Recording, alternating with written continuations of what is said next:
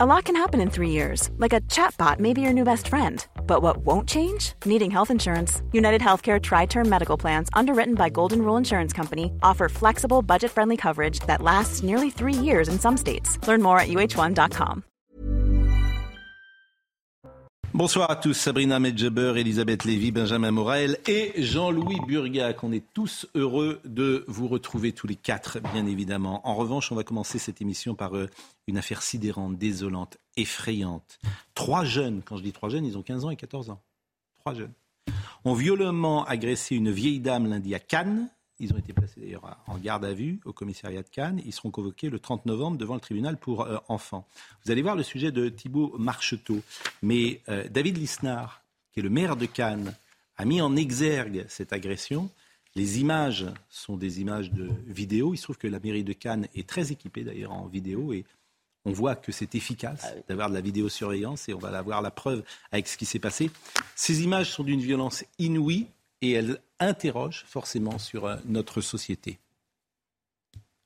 C'est dans ce quartier de la Boca à Cannes que lundi dernier, une femme de 89 ans s'apprête à rentrer dans sa résidence. Arrivant par derrière, trois jeunes décident d'agresser cette dame âgée. Le premier lui assène un coup violent dans la nuque. La victime chute lourdement, le second en profite pour lui dérober son sac et le troisième filme la scène. Ils prennent la fuite et la victime reste au sol.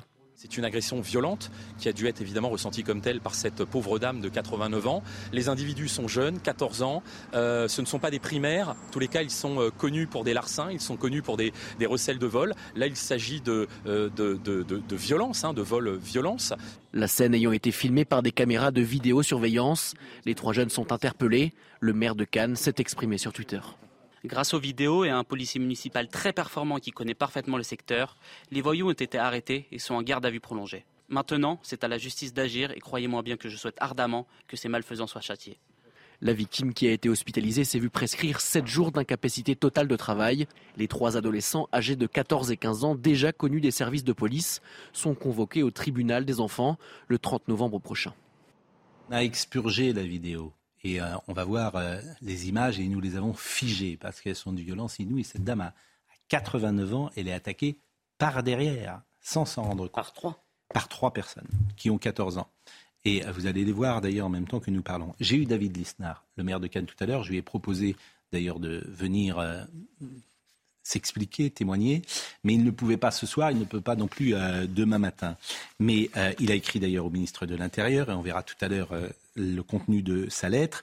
Les tweets, on les a vus euh, dans le sujet. Je vais vous les rappeler. Dès les faits connus, au vu des images de cet acte répugnant commis par des sous-humains, écrit-il, j'ai mis la pression et suis intervenu auprès du commissariat, donné toutes les informations que nous avons pu récolter jusqu'à fournir l'identité des agresseurs grâce aux vidéos et à un policier municipal très performant qui connaît parfaitement le secteur. C'est ce que me disait euh, David Lisnard, c'est-à-dire que la ville est très équipée euh, en vidéosurveillance et tout le monde sait qui est qui. Donc ces jeunes, effectivement, euh, ils ont été identifiés très rapidement. Les voyous ont été arrêtés, ils sont en garde à vue prolongée. Maintenant, c'est à la justice d'agir.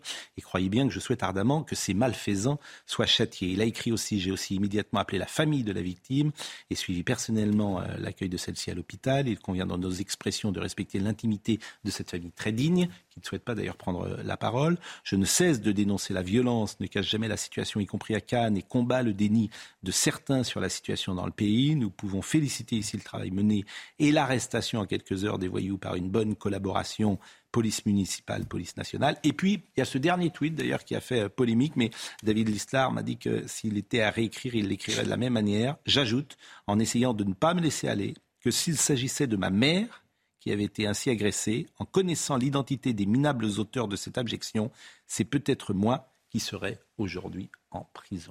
Intéressant. Voilà ce qu'il a euh, écrit. Et on sait comment elle va, la dame? Oui, alors euh, elle, va aussi bien que possible. Euh, elle a été KO, elle a eu une hémorragie cérébrale, mais a priori ses jours ne sont pas en danger et elle va se remettre comme on peut se remettre à 89 ans, mais il y a une double agression. Il y a une agression évidemment physique, mais il y a une agression mentale. Cette pauvre dame de 89 ans, agressée. Qu'est-ce qui peut euh, passer dans la tête de gosse de 14 ans pour prendre 10 euros? Et à filmer. Et à filmer. Oui, alors et, euh, les images qu'on voit là, c'est des images de Oui, vidéosurveillance. mais- hein. mais qu'est-ce qui, qui- pour, pour lui prendre 10 euros? 10 euros Et il y a un mot dans le de l'ISNAR qui m'apparaît intéressant quand il parle de sous-humain. Alors, à mon avis, c'est très maladroit, mais malgré tout, il touche quelque chose. C'est-à-dire qu'il y a une rupture dans l'humanité. Grosso modo, attaquer une vieille dame comme ça, sur cette méthode-là, c'est une vraie rupture d'humanité. Et puis, il ne s'agit pas d'un motif uniquement crapuleux, à la rigueur 10 euros, 100 euros, mais vous avez une personne qui filme. Donc il y a une forme de gloire à agir ainsi. Et c'est peut-être ça qui est le plus grave. On a l'impression qu'en effet, cette communauté humaine qui fait que eh bien, le semblable, je le respecte et je suis ému par son visage, c'est bête comme Lévinas là-dessus, mais c'est profondément quelque chose qui fait tenir nos sociétés. Ça, aujourd'hui, c'est rompu. Et vous avez raison, mais la question qu'on se pose immédiatement, et évidemment, on a entendu le mot tribunal pour enfants. Alors, quand- quand- pendant notre imaginaire, les enfants, ce n'est pas ça, évidemment. Euh, la question qu'on se pose, c'est sont-ils récupérables? Parce que si quelqu'un, à cet âge-là, n'a pas les éléments basiques de la morale humaine, et qui est universel, disons, d'une certaine façon. On n'attaque pas une vieille dame, enfin, on n'attaque personne, mais on n'attaque pas une vieille dame, on n'attaque pas trois. On... Enfin, bon. Est-ce qu'un jour, on pourra les leur inculquer? C'est-à-dire, moi, j'ai j'ai pas la réponse, peut-être. euh, je- Vous savez, mais- la chose qui a disparu peut-être dans nos sociétés, c'est les lois non écrites. Les lois Oui. non écrites de la société. Vous avez raison. Elles ont disparu. Il y avait dans la France que j'ai connue des lois non écrites. Effectivement, il y a des choses qu'on ne faisait pas, qui ne se faisaient pas. C'était écrit nulle part.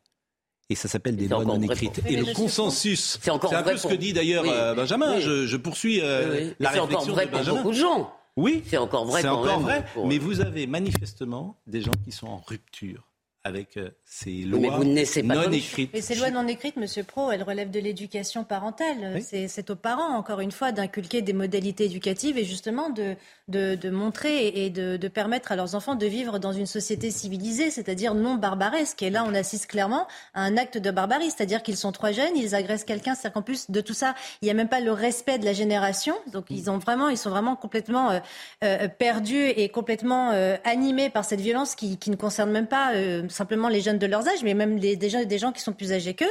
Et, et ces modalités éducatives-là, elles répondent aussi à des référentiels culturels. Moi, j'aimerais bien savoir qui sont ces jeunes. Lorsque Monsieur euh, Lisnard dit, euh, j'aimerais bien identifier euh, le, en tout cas identifier le visage de ces, de, de ces auteurs de ces infractions. Moi, j'aimerais savoir. Et quand Elisabeth parlait justement de cette jeunesse qui est de plus en plus radicalisée et dont la violence est de plus en plus protéiforme, il y a des études qui montrent, par exemple, que dans les centres d'éducation fermés, les centres d'éducation renforcés, c'est-à-dire des centres d'éducation qui concernent des jeunes encore plus ancrés dans la délinquance, les pédopsychiatres ne s'en sortent pas. Mais parce que euh, Sabrina Medjaber, et je le dis euh, depuis la rentrée, euh, vous ne vous en sortirez pas avec les solutions qui sont proposées depuis 40 ans puisqu'elles ne marchent Absolument, pas. absolument. Donc vous changez de logiciel Absolument, à complètement. absolument. C'est un logiciel nouveau qu'il faut mettre en place.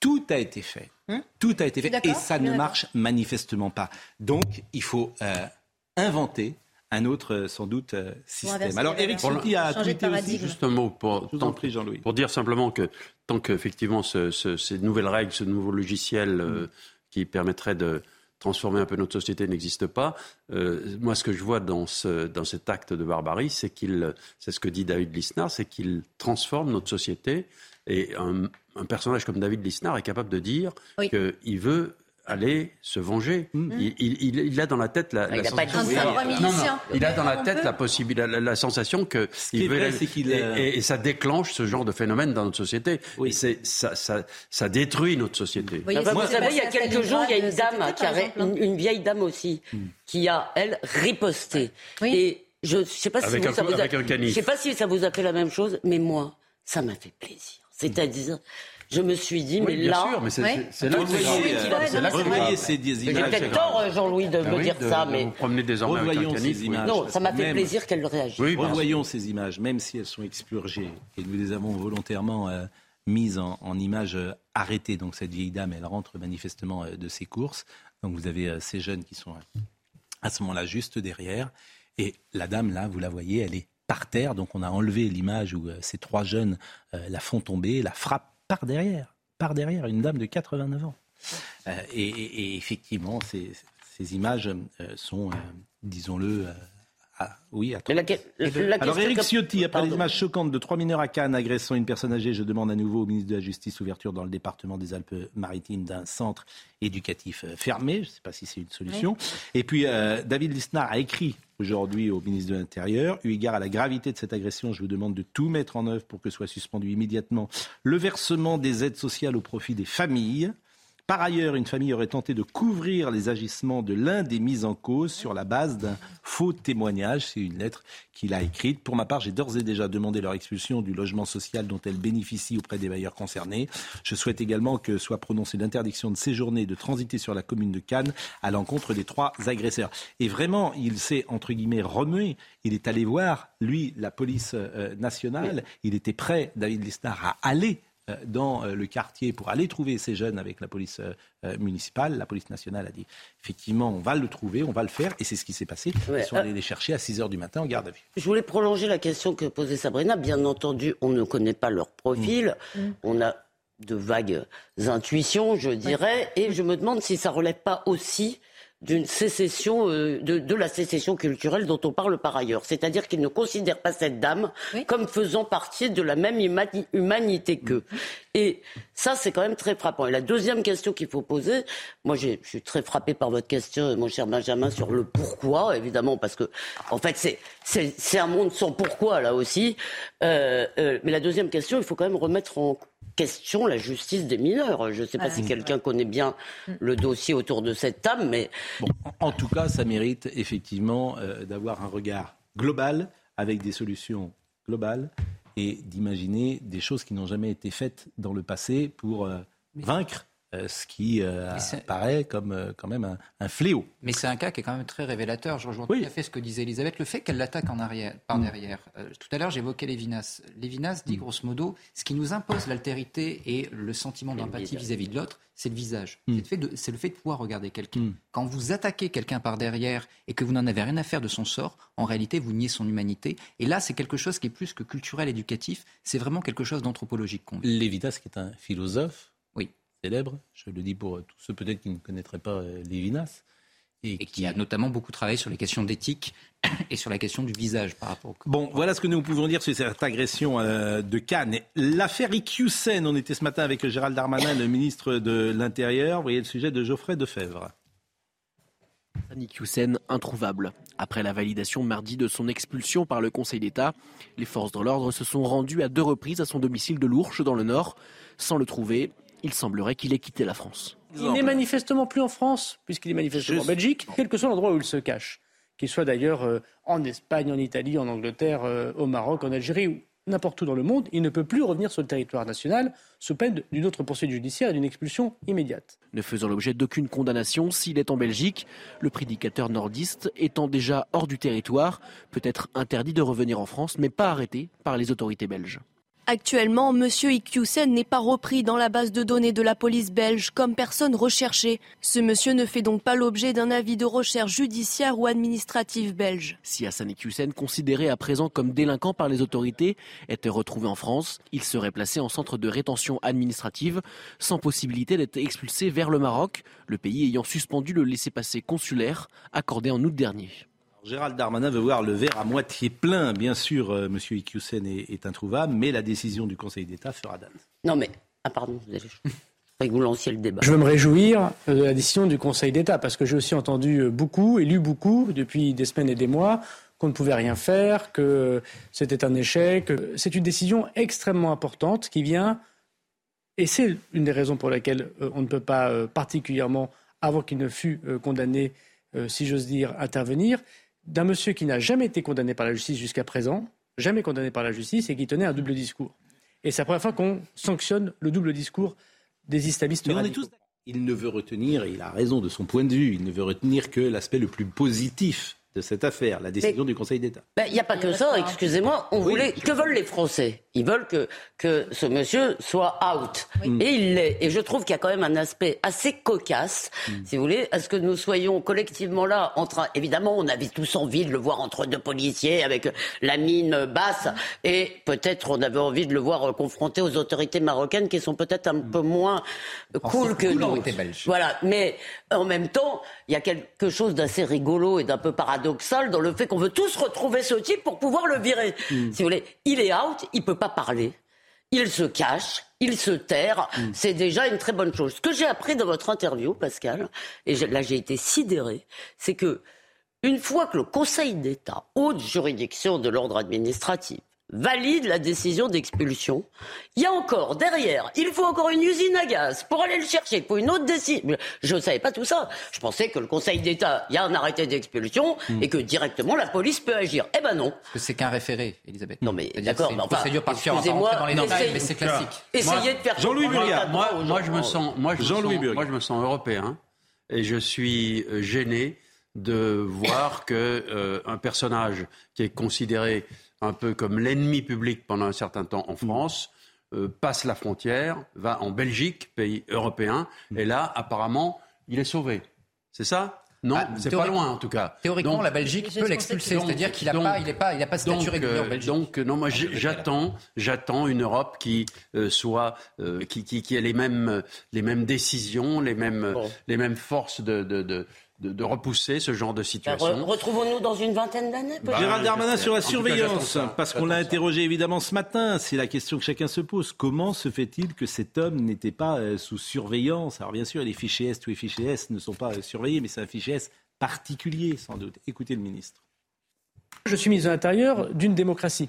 Alors ça peut paraître étonnant, mais je ne suis pas ministre de l'Intérieur d'une dictature. Quand le Conseil d'État nous a donné euh, raison, le préfet du Nord a demandé au juge des libertés de la détention, c'est comme ça que ça fonctionne, il faut une autre décision de justice, on l'a passé euh, sous silence, pour permettre euh, de ce qu'on appelle des visites domiciliaires, c'est-à-dire chercher la personne chez lui. Comme bien même M. Cussen, au moment où le Conseil d'État euh, donnait euh, sa réponse, juste quelques minutes ou quelques heures avant, M. Cussen euh, fut arrêté, fut contrôlé par les services de police, aucun moyen juridique n'était disponible pour l'interpeller puisque nous n'avions pas la décision Oui, alors pour l'interpeller, nous sommes d'accord. Il biaise un peu. On ne demandait pas de l'interpeller avant la décision. On demandait simplement de le surveiller. Alors évidemment, il y a beaucoup de réactions et réactions fortement négatives parfois.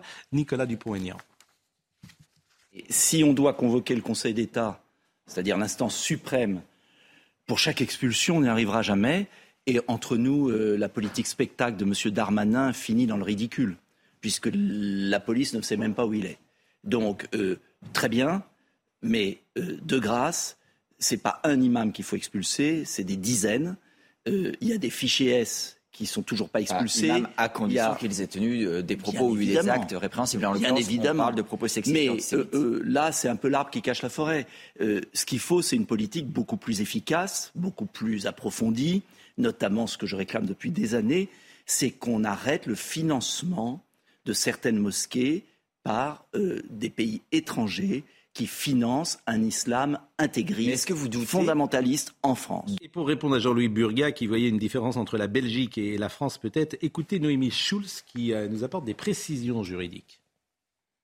On a pu avoir l'impression qu'il y avait un peu de flottement entre les autorités belges et françaises, puisqu'hier soir, la porte-parole du ministère de la Justice a fait savoir que l'imam Eki Houssen n'était pas signalé comme personne recherchée dans la base de données des policiers belges. Alors, on a posé la question euh, au ministre Gérald Darmanin ce matin, qui a expliqué qu'il fallait sans doute un peu de temps, que la décision du Conseil d'État remontait à mardi après-midi seulement, et qu'il fallait que les informations euh, parviennent jusqu'aux autorités belges. C'est sans doute chose faite. Il a insisté sur la très bonne coopération euh, entre la Belgique euh, et la France. Il y a donc euh, deux options maintenant. Si l'imam Eki Houssen se trouve bien sur le territoire euh, belge, s'il est arrêté par les policiers belges, il peut être soit expulsé directement vers le Maroc si les autorités font toutes les démarches auprès de- du Maroc, soit la Belgique renvoie l'imam vers la France, qui semblerait le plus simple, et alors il serait placé en centre de rétention administrative en France. Il peut y rester jusqu'à trois mois, le temps que la France récupère le fameux laissez-passer consulaire. Est-ce que vous êtes satisfait? Oui, il fallait prendre le temps de sceller les chevaux, de mettre la charrette. De... il y a tout un tas de trucs, effectivement, pour arrêter un criminel. Hmm. C'est compliqué, c'est compliqué. non, mais vous, vous dites ça en, ironie et vous Mais m'accusez oui, mais enfin, parce que moi je veux bien changer On de est en. Europe, on n'est pas en Europe? Mais moi je veux on, bien. on se revendique tous d'une sorte de communauté de pensée, Mhm. de, de, de- de culture, euh, d'économie bien sûr depuis très longtemps. Et là, dans une affaire comme celle-là qui révolte la plupart des Français. On, découvre que ce monsieur, il passe la frontière, Eh ben, euh, une frontière d'ailleurs qui n'existe pas, il passe en Belgique et là, euh, on ne sait pas où il Mais est. je suis heureux est- de vous entendre dire cela, Jean-Louis Burgard. Non, mais- mais mais accepter l'idée qu'il faille changer les règles du jeu. Bah oui, bah oui, ça c'est possible. Là. Ça, Et qu'effectivement, alors qu'est-ce qui, on va l'écouter, Gérald Darmanin, il dit on est dans un état de droit. Ah, Donc il ne s'agit pas de passer dans une dictature, mais peut-être il s'agit de changer certaines lois pour déjà que ça aille un petit peu plus vite. Écoutez ce qu'il a dit encore ce matin. D'abord, il est né en France. Depuis 58 ans, il n'avait jamais été condamné. Il a eu des enfants en France. Et pourtant, le droit, en lien direct avec la- Constitution et la Convention des droits de l'homme, prévoit que pour la sûreté nationale, on a le droit d'exclure des personnes qui sont étrangères, même nées en France, même qui ont une famille en France. C'est, me semble-t-il, quand- en lisant tout ce que j'ai lu et en écoutant tout ce que j'ai écouté, l'état de droit français qui permet de se défendre contre les ennemis de la République. Et deuxièmement, Monsieur Pro, c'est très important. Les doubles discours sont désormais sanctionnés. Non, mais c'est entendu, mais ce qu'on a appris euh, ces derniers jours, et moi que je ne savais pas, ce qui est invraisemblable, M. Iqiyoussen, il n'a pas la nationalité française. Or, il est né à Denain, près de Valenciennes. Il a rejeté. il a refusé. Il a rejeté. Il Il a, a rejeté. Donc, Il a on a refusé. quelqu'un sur notre territoire, et on l'a dit hier déjà ici, qui est en défiance, voire en hostilité sur la France, sur sa culture, sur son histoire, au point de ne pas avoir la nationalité française. Et il reste. Mais il a des Et il reste sur le territoire. Et Pascal, Bon, bah, si vous, je veux dire, quand je parle de changer de logiciel, si vous, voilà, vous avez un exemple concret, vous refusez la nationalité française? Au revoir, monsieur. Et Pascal, le, le, le, le point, c'est pas le refus de la nationalité, c'est le fait qu'il a eu une vie Bah, c'est symbolique. France. Et ça, c'est la Convention européenne des Mais droits de c'est l'homme. symbolique, Eh ben, dénonce-le. Benjamin. C'est symbolique, Pascal. Mais- Comme la Le Suède fait- l'a fait. Oui, je suis bien d'accord Bah, sur le mais fait que c'est très la symbolique. C'est un acte politique de Mais- refuser la mais pour nationalité les juifs, française. Ça n'a pas de Benjamin, directe. on peut je suis pas en train de vous dénoncer- dire. je suis on pas en peut train de vous dire- dénoncer l'article c'est pas- 8 de la Convention européenne des droits de l'homme. Mais- mais- Benjamin- Ah, alors, si on veut mettre de côté la On peut dénoncer l'article droits de l'homme, 8 de la on Convention peut européenne des on droits de peut l'homme. être en accord, Mais Elisabeth, vous le savez. Benjamin Morel, un Français né sur euh, le sol français, qui peut avoir la double nationalité Pascal. et qui refuse la nationalité française, C'est pas j'y vois, je le répète, convaincre. un acte d'hostilité, vous le virez. Pascal, c'est pas moi que vous devez convaincre. Vous Oui. avez des juges qui ont des normes de référence. Eh bien, faut changer, c'est ce que je vous dis Non, mais tout à Le l'heure. leur problème, c'est le- que la norme de référence, elle Non, est mais- européenne. Mais, bah, Non, mais pardon. mais c'est c'est la discussion qu'on avait il y a 10 minutes. Ouais. C'est-à-dire que vous ne vous en sortirez pas, en fait. C'est ça que vous. Vous ne vous en sortirez pas avec les En lois telles qu'elles sont faites aujourd'hui. Mais c'est pas les lois, c'est les traités. Oui, Or, le, mais vous ne vous très, en sortirez pas. Vous savez, si les Vous Anglais vous ont en quitté sortirez l'Union européenne, l'un des éléments déclencheurs de la sortie de l'Union européenne, on a dit beaucoup, le Brexit, etc., c'est l'arrêt Hirst en 2005, parce qu'on oblige la Grande-Bretagne à accepter le vote des prisonniers. Et les Anglais n'ont pas aimé. Et ça, La crée, pause. ça a cristallisé les opinions. Donc oui, en effet, il y a un problème avec les normes européennes. La pause. On parlera de la euh, rentrée scolaire, on parlera du salafisme à l'école et de Monsieur Dupont-Moretti qui était dans une prison, non pas pour faire du karting, mais pour expliquer euh, à quoi sert euh, la prison. On écoutera également Gilbert Bécaud. Vous savez pourquoi? Non Eh bien parce que c'est une surprise, cher ami. Essayez de trouver Ben, pourquoi? Pourquoi est-ce qu'on va écouter Gilbert L'anniversaire Bécaud de Nathalie? Parce Non. que parce que c'est l'anniversaire de son principal compositeur, non? Non. Bon, ben, alors je je, je je sais pas. Eh, alors, La- je- c'est pas à cause de Nathalie, il a réussi. Non, non, je, je- je- je le dis aux téléspectateurs. Ils vont chercher. Pourquoi écouterons-nous Gilbert Bécaud à la fin de l'émission Qui est le principal parolier de Gilbert Bécaud Pierre Delanoë. Voilà, Non, mais attendez, vous, franchement, c'est un ami. vous me prenez pour un enfant. La pause. Ah, les Danois- ah non, les Danois, ils ont mis Bon, il y a beaucoup de réactions sur euh, Twitter. Moi, j'en cite euh, rarement des en ce moment. Il y, a- il y en a une qui m'amuse qui dit euh, euh, Monsieur Pro est un fasciste de la pire espèce. Ah, carrément. C'est simple, c'est clair. C'est- Donc, c'est- formidable d'ailleurs de dire ça. C'est signé ou c'est non, non, mais comme toujours, c'est-à-dire que les gens feignent de ne pas comprendre ce qu'on dit. Il est pour le lynchage, car finalement, c'est ce qui va le plus vite. C'est exactement ce que j'ai dit. Bah oui, bien sûr, d'ailleurs, je voulais vous en parler. C'est exactement ce que j'ai dit. Adrien Spiteri. C'est des infos. Elisabeth Borne et Papendiaï étaient dans la Somme aujourd'hui pour la rentrée scolaire. La Première ministre a estimé que la rentrée se déroulait dans de bonnes conditions malgré la pénurie d'enseignants. De son côté, le ministre de l'Éducation nationale a déclaré vouloir revaloriser la profession d'enseignant. Le stationnement gratuit pour les motos et les scooters à Paris, c'est terminé. À partir d'aujourd'hui, les propriétaires de deux roues thermiques doivent payer pour stationner dans les rues de la capitale. Selon la mairie de Paris, cette mesure vise à lutter contre la pollution de l'air, les nuisances sonores et la migration vers des mobilités moins polluantes et plus douces. Et puis le marché automobile français a connu un rebond de 3,79% sur un an au mois d'août. Au total, plus de 91 000 voitures particulières ont été immatriculées pour la première fois le mois dernier. Cela reste toutefois 29% de moins que l'année 2019. Personne ne roule en scooter euh, ici ou en moto. euh, Mais euh, vous savez, la- la- je crois que la, la théorie d'une maire de Paris aujourd'hui, c'est de dire euh, aux Parisiens, il ne faut plus circuler. Restez chez vous. Ça- ça- ça- on en est là, on n'est pas loin de ça. Euh, les, les scooters euh, qui étaient tout de même, qui facilitaient beaucoup la, la circulation parce qu'ils prennent euh, la, la- la place de, de- de peu de voitures, les, les voitures, le stationnement, il faut rester chez soi. Mais vous parlez d'or, mon cher Jean-Louis Et là, je- Jean-Louis Burga, l'été a changé Jean-Louis Pas Burga. du tout, alors, sur- voilà sur un homme qui était euh, d'un positionnement. Sur les problèmes de circulation à Mais- Paris, je vous ai mais le surtout, il y avait encore une petite population Terminons qui tu vois, cette Terminons le chapitre Iqiyoussen avec euh, le fils de Monsieur Iqiyoussen qui a donné ce matin une interview aux Parisiens. Euh, on lui demande où euh, serait son père. Il dit la Belgique, ça m'étonnerait, même si je le savais, je ne le dirais pas. Mon père est polyglotte, il parle le français, l'espagnol, le marocain le berbère. Depuis un mois, je n'ai aucun contact avec lui. Il n'est pas à l'Ourche. Il a laissé son téléphone portable à la maison et ce serait bête et dangereux qu'il entre en contact avec nous. Il nous mettrait en difficulté. Ce que je vis mal, c'est d'être le fils de quelqu'un dont on dit qu'il est islamiste, séparatiste, terroriste. Moi, je crois profondément qu'il n'est rien de tout ça. C'est un gros coup de com' de Gérald Darmanin. Il risque euh, pire euh, s'il est renvoyé au, au Maroc. Mon père n'est pas quelqu'un qui va euh, se taire. Voilà ce que dit le fils de Monsieur Iqiyoussen. La rentrée scolaire. Vous vous souvenez de votre, et vous vous souvenez de votre première rentrée scolaire? Non. Oui, je me souviens. J'écoutais votre émission ce matin et j'entendais des souvenirs de rentrée scolaire. Ouais. Des souvenirs de rentrée scolaire qui étaient tous euh, pleins de bonheur, de, de vous joie, étiez de content sourire. d'aller à l'école? Moi, je me souviens d'un du, de- du, du frère euh, Alain qui me mettait les doigts comme ça et quand on parlait, qui nous tapait avec une règle, ça n'existe plus. Ça. Hmm. Non. Euh. C'est ce qu'on appelle les frères à quatre bras. Voilà, bah, c'était. Et oui, les frères à quatre bras, parce qu'ils avaient des, puis- des, des manches sur, euh, sur leur, leur, leur, euh, leur tenue d'ecclésiastique, Oui, habit d'ecclésiastique. On appelait ça les frères Et puis il avait, ils avaient un cinquième Mais- avec la règle. Bon, mais oui, c'était bon, c'était. Mais si vous voulez, je, je veux- je veux raconter juste une. J'ai assisté à la rentrée d'une classe ce matin. Hmm. Les, les élèves ont enfilé leur uniforme, ils se sont salués les uns les autres. Ils ont chanté l'hymne national Hmm. et ils ont, commencé, banlieue, ils ont commencé par un cours sur le respect des autres Et c'est où Espérance En 2022, banlieue, c'est ça Au Japon au Japon. Mais bien Ah sûr, voilà, mais, euh, jamais ça n'arrivera. mais c'est ça le changement de logiciel. Ah oui. C'est-à-dire que la chose la plus importante, je crois que c'est, sans faire le, le pédant, c'est Confucius dit ça, c'est le civisme. C'est la chose la plus importante. Le rapport à l'autre. Michel Onfray en parle très bien. Mais ça, ils leur apprennent à. Les, les Le gosses, ils ont, civisme. ils ont 6 ou 7 ans Mais bien qu'ils font ça. C'est exactement ce qu'on fait dans les écoles Espérance banlieue. Bien sûr. C'est lever des couleurs, hymne national et Ah oui, mais le Japon, euh, fin, général. la fin- La justice au Japon, ça rigole Et à la fin, une étoile. et à la Tu fin, restes euh, dans la position de lotus pendant des fin, heures dans une cage de, de 10 mètres carrés qu'on t'est pris, et tant que t'as pas avoué, tu. euh, Non, mais d'abord-. Je pense qu'il faut dire que c'est une blague parce que vous allez prendre tweets. Ah non, et là, le- au Japon, le logiciel est différent. À la fin, ils nettoient leur classe même. les- Oui, bah, ils, avaient, ils ont raison. Qu'est-ce que les jeux disent? Euh, René Chiche. Alors d'abord, le sondage Papendiaï, les gens n'ont pas confiance en lui. Bah, C'est étonnant. Bon. Comment? C'est étonnant.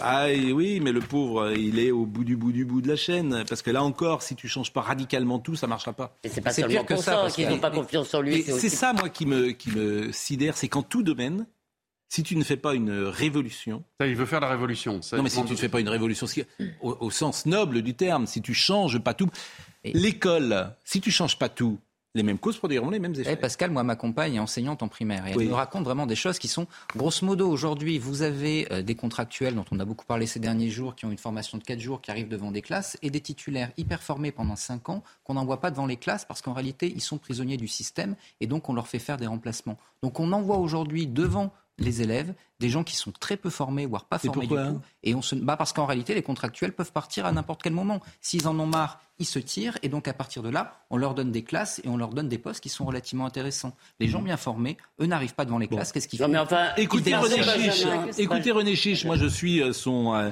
euh, son compte Twitter. Bon, il est assez offensif sur l'éducation nationale, il est désespéré, Euh, il est prof de philo et il ne reconnaît plus euh, l'école qu'il a connue. On est euh, arrivé à un tel état de désorganisation et d'improvisation que les, plus personne n'y croit. Tout le monde a euh, parlé pendant une semaine du recrutement en catastrophe de, personnel contractuel formé en quatre jours. Et le ministre a beau jeu de répondre que cela ne concerne effectivement qu'une minorité euh, par rapport à l'ensemble du corps enseignant. Donc moi, je ne vais pas vous donner cet exemple-là qui est archi connu, même si euh, le message qui a été envoyé à toute la profession, euh, c'est finalement que euh, les années d'études euh, qu'on a faites pour devenir professeur ne comptent pas au regard finalement des, missions qui sont actuellement celles des professeurs et qui s'apparentent à de la garderie. Bon, avec des, des exemples, il donnait quand même des exemples qu'aujourd'hui, tu fais venir dans les classes des enfants qui ne sont pas propres. Et tu demandes aux profs, aux instituteurs, professeurs des écoles en l'occurrence, de régler le problème. Mais- C'est pour ça qu'il parle de garderie. Il nous a donné ce type d'exemple. Oui, et puis il nous a aussi, euh, je me rappelle, vous aviez pas- passé euh, les copies du bac. Oui. Et moi, je suis quand même frappé que dans ce débat sur l'école, je ne dis pas que la condition, le statut des professeurs, leur euh, rémunération, c'est pas important. Et leur formation. Mais je suis tout de même assez frappé qu'on parle assez peu de leur niveau à eux Mm. et qu'on parle assez peu de ce qui est comme le nez au milieu de la figure, c'est-à-dire la baisse dramatique Mm. du niveau à la sortie de l'école. Et il y avait un article de Yanis Roder dans Marianne, il y en avait un autre dans, euh, dans le Figaro Vox ce matin, euh, de gens qui disent un peu la même chose, qui disent si on réfléchit pas d'abord au sens de la mission de l'école, qu'est-ce qu'on attend de l'école Qu'est-ce qu'on attend d'elle Quel savoir on doit Hmm. Mais là encore, ça fait 30 ans qu'on dit la même chose. On va enfoncer des portes ouvertes. Bah oui, on va mais- rien dire qu'on ne sache déjà. Bah d'accord. Voilà, je ne peux pas vous dire. Bah, faut tout changer. Changeons de sujet Voilà. alors. C'est ma nouvelle. Vous euh, êtes, vous êtes voilà. encore en train de l'amener sur, Voilà. la, sur, Vous êtes un révolutionnaire. Maintenant, voilà, c'est moi. faire- Mais non, mais il a raison, sur l'école, sur l'école, les premiers livres sur l'école, ça date d'il y a 30 ans. Bah, L'enseignement de l'ignorance de Jean-Claude Michéa, ça date d'il y a 20 ans, je pense. Donc, si vous voulez, c'est bon, c'est Bon, le salafisme à l'école, euh, peut-être une petite séquence avec euh, Monsieur Papendiaï. Alors lui, il a une langue de bois, Monsieur Ndiaye, euh, vraiment, elle est, elle est terrible. Il était dans une classe, il y a un petit enfant qui lui a posé une question et il y a répondu. Est-ce que c'est difficile d'être ministre Euh, oui, c'est beaucoup de travail. Quand on est ministre de l'Éducation nationale, c'est le sentiment de faire et, le devoir, en fait, de faire aussi bien que possible pour que les 12 millions d'élèves qui commencent euh, aujourd'hui aient les meilleures conditions possibles pour réussir. C'est cette, euh, cette mission-là qui est, qui est très difficile, mais en même temps, j'ai le sentiment que c'est la plus belle qui soit. Ce que vous préparez ici dans votre travail, bah, c'est l'avenir du pays, bien sûr. Et quand on est Premier ministre, on s'assure que tous les ministres travaillent bien ensemble. Parfois, ils se mettent d'accord euh, entre eux. Et quand ils ne sont pas d'accord, bah, il faut que quelqu'un décide. Et ça, c'est le, le rôle de la Première ministre. Premier Donc ministre. là, c'est important parce qu'elle n'avait pas parlé, donc elle dit Ah, il faut quand même que je dise un mot, je suis quand même Premier ministre. donc lui, il est quand même que ministre euh, de l'Éducation nationale, donc c'est quand même moi qui décide. Quoi. Et puis après, il y a le président de la République aussi qui décide parce qu'il est au-dessus d'Elisabeth C'est Borne. une caricature. Non, Madame mais c'est Borne- c'est formidable. Madame Borne fait très bien son travail. Oui, Ah bon Oui, Mais- oui, mais- mais Madame Borne sûrement. fait très bien son travail. Tout va bien, d'ailleurs. Et, et elle s'explique relativement bien, Oui, mais- mais- avec une langue de bois qui n'existe pas pour le moment chez cette. euh, Il n'y a pas de langue de bois chez Madame Borne moi, j'adore les non, effets pas comme j'ai- non, Mais Vous êtes ironique, Jean-Louis. Non, mais là, vous charriez, Jean-Louis. Jean-Louis, je vais vous dire, je n'y crois plus. Voilà. Oui, mais je sais, vous voulez faire la révolution. Non, je n'y crois plus parce que je ne crois plus. Parce que j'ai écouté des profs toute la journée. J'ai écouté des profs euh, à l'heure du déjeuner sur RTL non, mais je avec les pas ça auditeurs. précisément Ils n'en sur- peuvent plus. Je disais Ils pas ça précisément sur l'expression de Madame. Donc ils n'en peuvent de- plus. Ils sont maltraités, ils sont humiliés, ils sont, euh, je veux dire, euh, déconsidérés. Ils n'en peuvent plus. L'autorité n'existe plus. Et le problème, c'est pas tant les élèves, parfois c'est les parents. C'est l'enfer. On parlait de la charge mentale des, des professeurs, c'est-à-dire qu'il n'y a pas uniquement le manque de moyens, puisqu'on sait que dans des écoles, par exemple, il n'y a pas de papier, il n'y a pas de savon pour se laver les mains. C'est c'est catastrophe d'un point de vue euh, structurel, mais il y a aussi l'aspect euh, social, voire sociétal, c'est-à-dire que les, les, professeurs deviennent des supplétifs des parents, deviennent des assistants sociaux, entre autres. Donc il n'y a pas uniquement, moi j'adore ces effets d'annonce de ces mm. élites complètement déconnectées, mais qu'ils aillent dans une classe de 35 élèves en banlieue où encore une fois les, les commodités sont à déplorer, où encore une fois les professeurs sont au bord du burn-out, où les élèves sont de plus en plus violents, où les parents viennent se venger parce que le, le professeur a donné une mauvaise note euh, à l'élève ou le directeur a convoqué l'élève.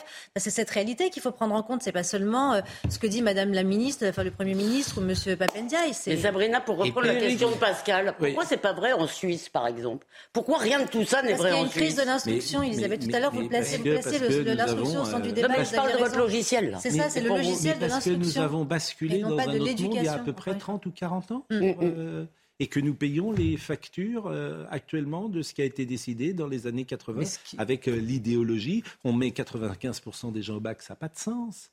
On refuse la sélection, ça n'a pas de sens. Tout le monde ne peut pas aller au bac. Avant, tu arrivais à la cinquième, tu faisais un examen. Si tu n'es pas capable de suivre des cours, tu fais autre chose. Et ça ne veut pas dire euh, pour ça que tu es moins intelligent.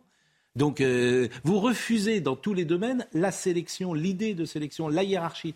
Bon, bah, vous avez ça, tout le monde a le bac, ça sert à rien. Éric Dupont-Moretti était dans une prison. Applaudi ou pas? Il a joué au baby-foot Oh, vous êtes ironique. Il a fait du kart. On est populiste. vous, êtes, vous êtes, ironique. Bon, il a dit que c'était quoi? C'était la fachosphère qui Oui, la fachosphère. Bah, de toute façon, c'est l'extrême droite. Hein. C'est toujours l'extrême droite qui euh, souligne. Bon. Alors, bah, de toute écoutons... façon, on est avec un fasciste. Hein. oui, c'est gentil. Écoutons d'abord Gauthier Lebret qui nous parle de cette journée, puis on écoutera le, le ministre de la Justice. Oui, c'est la deuxième fois qu'Éric Dupont-Moretti visite une prison après l'affaire Colantès. Vous vous rappelez cette polémique dans la cour de la prison de Fresnes. Certains détenus ont fait du kart. Il a d'ailleurs été question hein, de cette polémique aujourd'hui avec le garde des Sceaux, car certains professionnels dans le secteur pénitentiaire s'inquiètent de voir toutes les activités euh, disparaître suite à la polémique Colantès. Alors de la justice leur répond oui au sport, oui au travail, mais non à ces images qu'on a vues avec la polémique Colantès. D'ailleurs, le travail, c'était la raison de sa venue ici aujourd'hui à Melun, puisqu'Éric Dupont-Moretti veut faire augmenter le nombre de détenus qui travaillent. Ils étaient plus de 50% au début des années 2000, ils sont à peine 30% aujourd'hui. Éric Dupont-Moretti a donc lancé un nouveau dispositif. Le but aussi pour Éric Dupont-Moretti, c'est de convaincre les entreprises d'accepter et eh bien d'embaucher des prisonniers, car elles sont nombreuses à refuser par peur du manque de respectabilité. Quelles activités euh, en prison? Question posée à Éric Dupont-Moretti. Je ne sais pas quelles sont les activités qui sont bloquées. La culture, oui. Le sport, oui.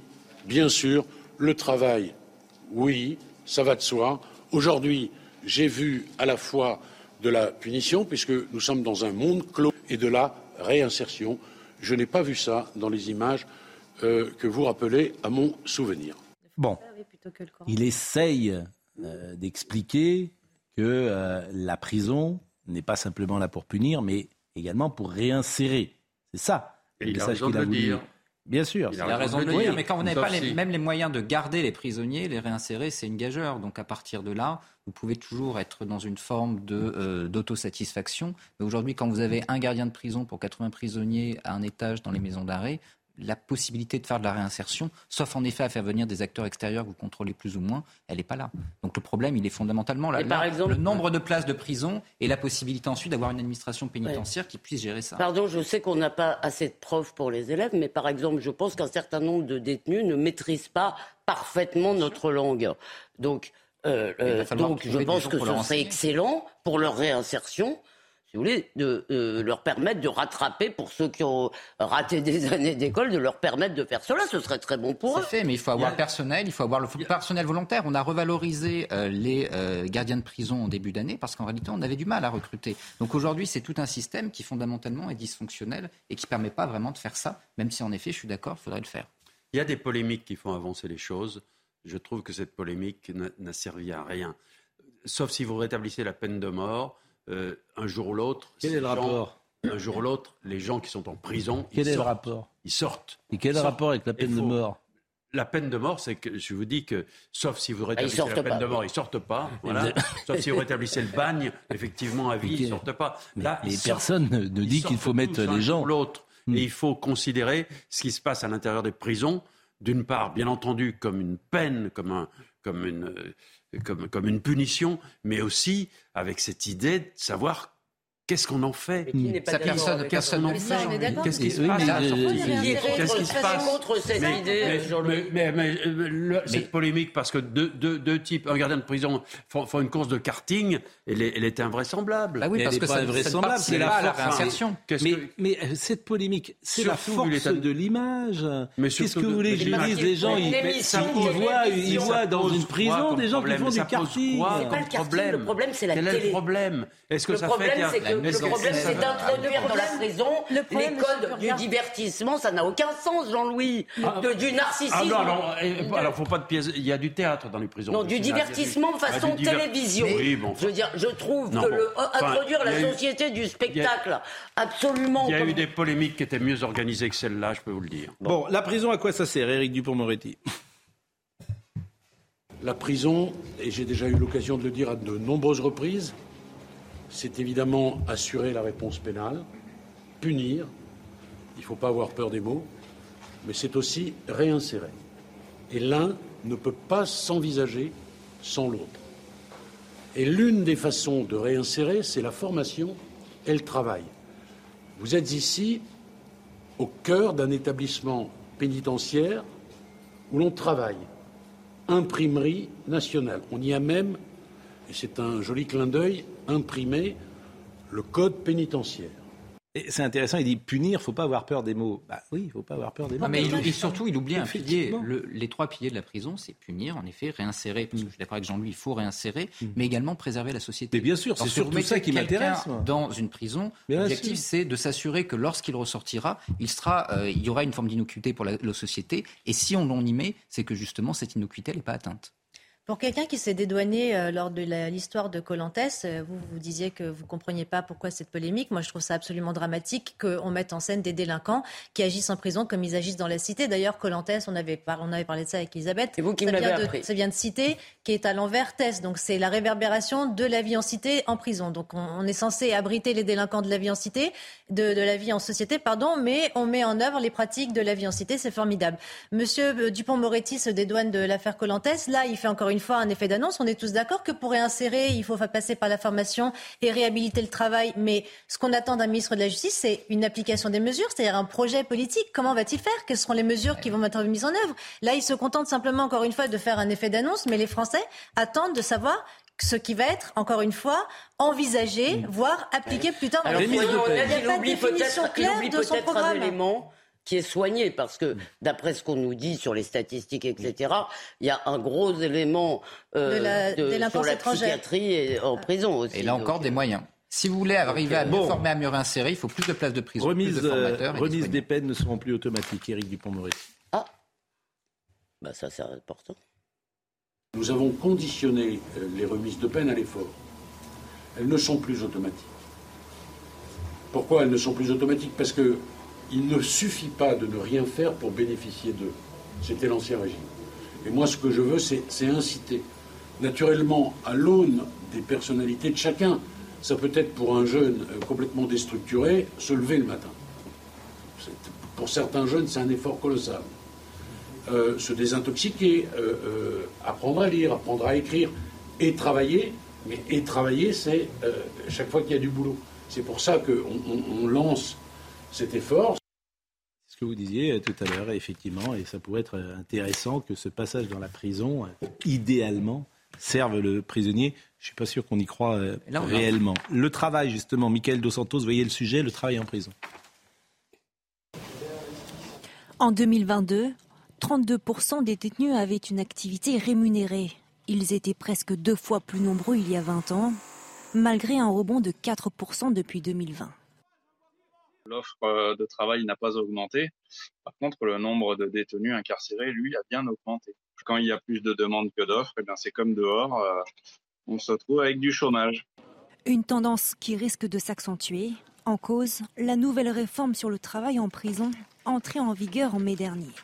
Avec le, la nouvelle rémunération viennent aussi euh, de nouveaux droits qui sont plus proches du droit du travail euh, qui s'applique à vous et à moi. Ce qu'on appelait avant un simple contrat d'engagement va devenir un, quasiment un véritable contrat de travail maintenant.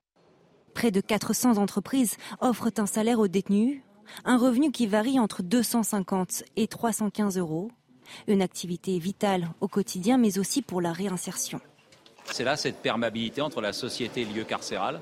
C'est pour ça qu'on a été visiter les ateliers, d'ailleurs, où ils travaillent. Vous voyez, ce, ce rapport d'utilité sociale, que, que, la prison ne soit pas une parenthèse fermée d'inutilité sociale. Voilà, parce qu'il faut partir du principe qu'ils vont revenir à l'extérieur et revenir dans la, dans, dans, la, dans la société. En France, la moitié des détenus sont sans diplôme et sans emploi au moment de leur incarcération. Bon, tout ça est des vœux pieux. En grande partie. Je ne suis pas sûr que ce soit euh, efficace, mais euh, peut-être faut-il euh, et le problème est espérer et tenter. Parce que quand Dupont-Moretti nous dit remise de peine, mais plus de remise de peine automatique, c'est bien, mais du coup, c'est des gens qui vont pas libérer des places de prison. Et quand le juge va vouloir mettre quelqu'un en prison, bah, il y en aura encore moins. Donc, tant que vous construisez pas une, plus de places de prison aujourd'hui, vous avez une politique pénale qui se mais prend la Est-ce qu'il y a une fatalité à ça? Ben, tant qu'il n'y a pas de plus de places de prison. Non, mais est-ce qu'il y a une fatalité à ce qu'on n'en construise pas? Ah bah, Vous avez deux verrous aujourd'hui, Elisabeth. C'est un Bercy qui ne veut pas lâcher l'argent, c'est en train probablement de sauter. Puis les élus locaux qui disent Moi, je ne veux pas d'une prison sur ma commune. Et tant que vous n'arrivez pas aujourd'hui à imposer, il faudrait passer pour le coup par euh, une vraie vision de l'intérêt général et peut-être par la loi. Tant que vous n'arrivez pas à imposer les constructions de prisons sur certaines communes, ben non, il n'y a pas de solution. Il n'y a pas de solution, mais c'est relativement facile à faire avec de la volonté politique. Oui, euh, il me semble. Qu'à présent, même, elle n'était pas là. Euh, Enfin bon, c'est juste pas tolérable. Si Emmanuel Macron avait voulu tenir cette promesse, il l'aurait fait. Euh, oui. euh, donc c'est. Mais le réel, le réel euh, explose et explosera au visage des gouvernants et ils n'auront pas le choix ces prochaines années, puisque on voit bien le chemin déjà, la prise de conscience qui s'est mise en place depuis, je sais pas si 5 ans, 6 ans, 7 ans. On voit bien que c'est un sujet central de notre société et les gens vont réclamer ça. Les Français vont réclamer ça. Donc ils vont réclamer davantage de sécurité, parce que euh, c'est compliqué.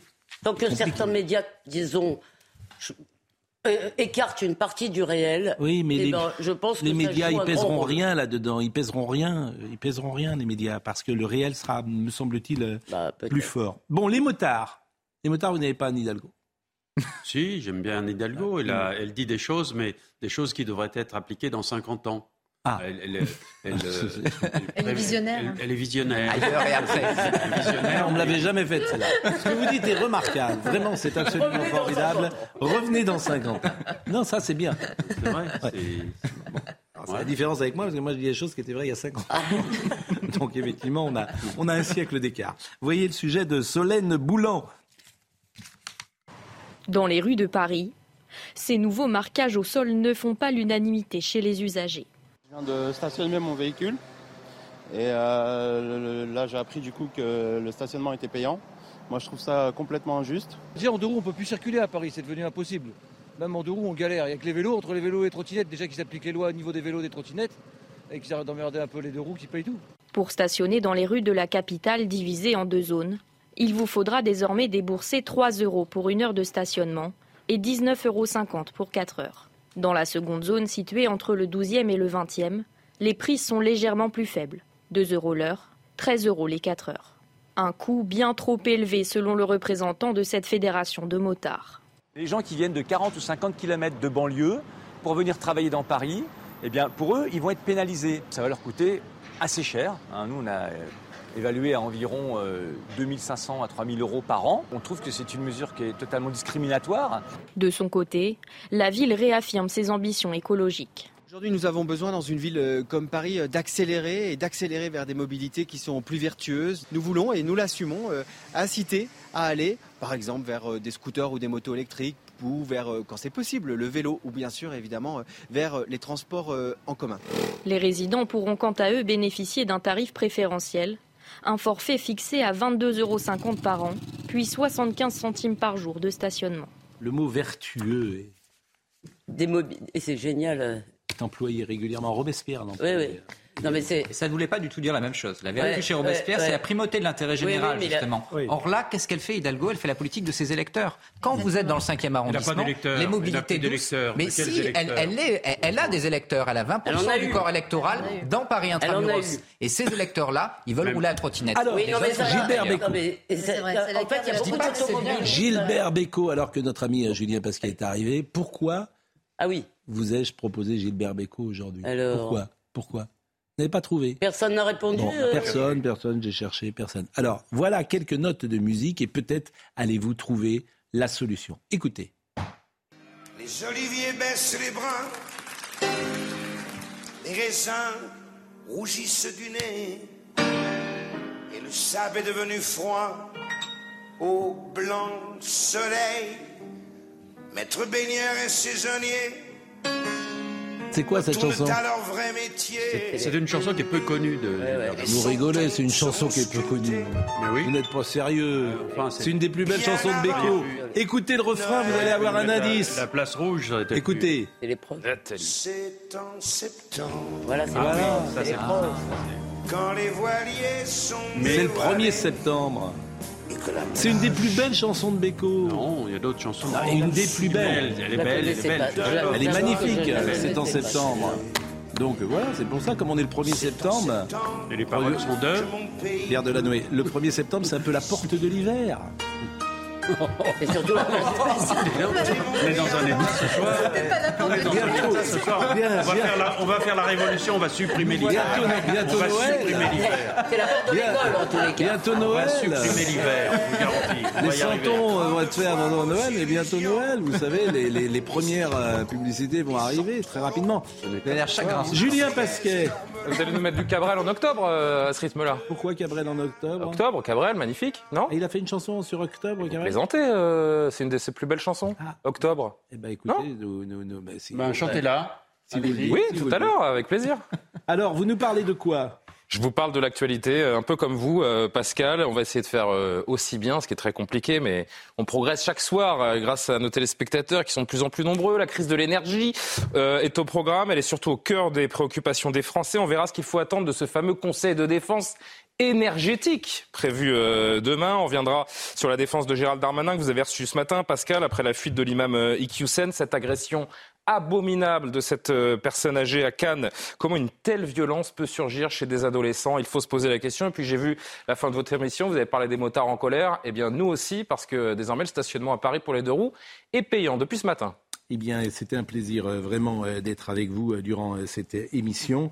Et je vais citer tous ceux qui ont participé de près à l'élaboration de notre séquence. Mathieu Sébil-Prola qui était à la réalisation, Guillaume qui était au son, Romain Laplagne qui était à la vision. Merci à Benjamin Do et à Godéric No qui est là.